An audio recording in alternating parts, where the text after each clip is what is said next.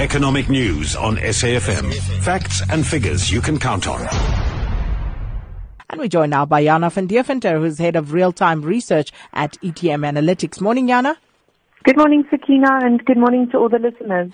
Jana, uh, our markets were closed yesterday for Women's Day holiday, so let's recap what happened on the local markets on Tuesday. So, Sakina, um, on Tuesday we had what was the, the uncontested main event for the session was that uh, no confidence vote against uh, President Jacob Zuma, and the president managed for the eighth time to um, to secure a majority of, of MPs voting in favour of him staying uh, or remaining in his position as president. And yeah, that was certainly um, on the local market uh, the main event that everybody was keeping an eye out for. Um, even though the result of this vote only came out after the local close, it still had a significant impact um, on the local markets. What we saw is the rand sold off quite aggressively in response uh, to that outcome.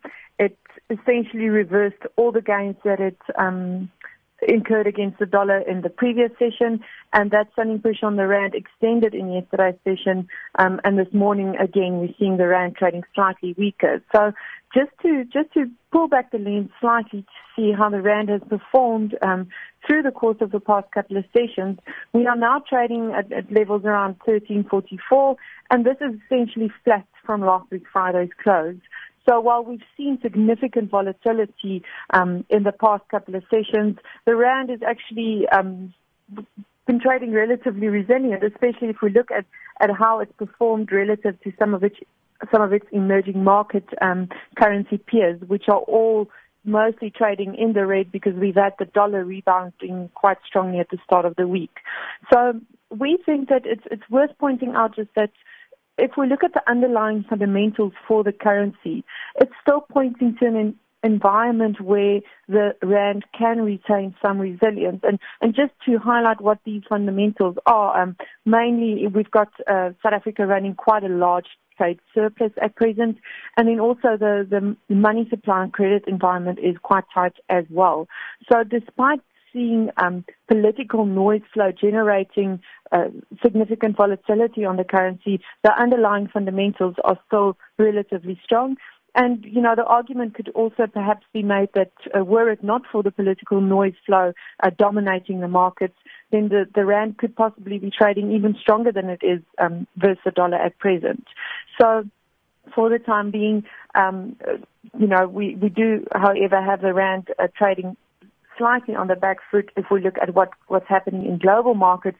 There's quite a substantial risk off tone um, currently dominating. We've seen equity markets across the globe trading in the red, and it's against this backdrop that rand trading will, um, you know, will will take place into the weekend. And maybe just one more thing to point out as we head um, closer to the weekend, uh, a key risk event that's also on the radar. Um, tomorrow is a credit rating review update from Moody's um, that is scheduled for tomorrow. But I think that is a topic that we can uh, perhaps discuss uh, in some more detail tomorrow morning. And then, Jana, today's Statistics South Africa will release the June mining and manufacturing production data, and it would seem that most economists are expecting a decline in both sectors. Um, why is that? So, Sakina, um, South Africa's uh, productive sector has done very poorly through the course of the past couple of quarters. Uh, the mining sector has, has, held up slightly better than manufacturing. Uh, what we saw there in May was output expanding by 3.6% on a year-on-year basis. And if we look at a three-month um, seasonally adjusted growth rate, which is the growth rate that is used when calculating GDP, um, the sector managed to expand by 4.4% um, in May. So that's not that's not too bad for the mining sector. Um, and if we see, uh, you know, mining sector activity um, having held up in June, we might see the, the mining sector contributing to GDP growth in the second quarter.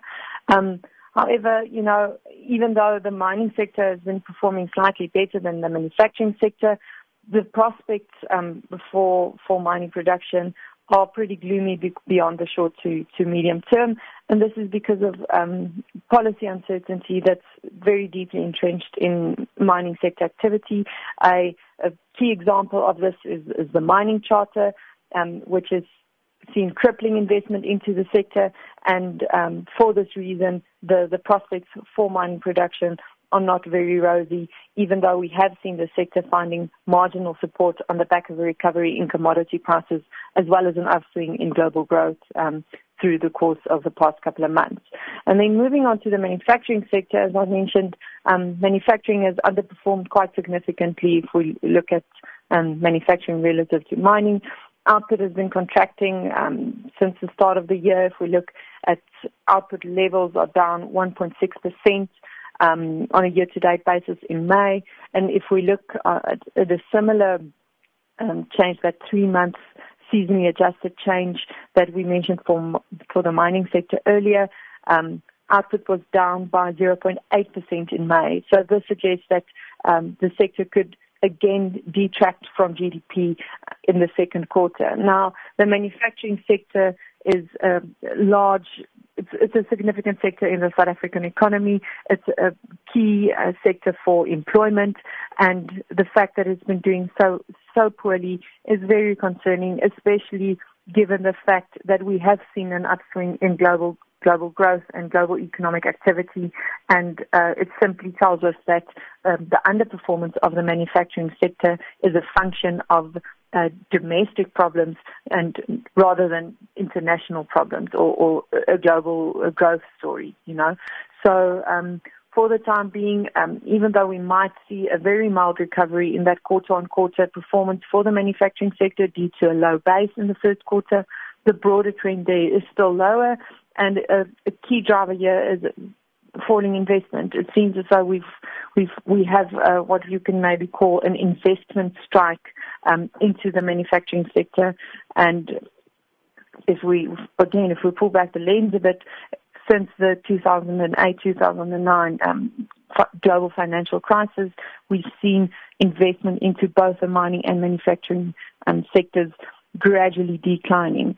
And until such a time that we get economic policies that can restore confidence um, in South Africa's um, industries and, and generate new investment into both the mining and manufacturing sector, these sectors will continue to underperform significantly, and that in turn um, keeps the outlook on, on potential job creation from both these sectors quite gloomy. So, um, unfortunately, the story for both mining and manufacturing is not not too encouraging at this at this um, point, and the data today is likely to to continue to tell that story.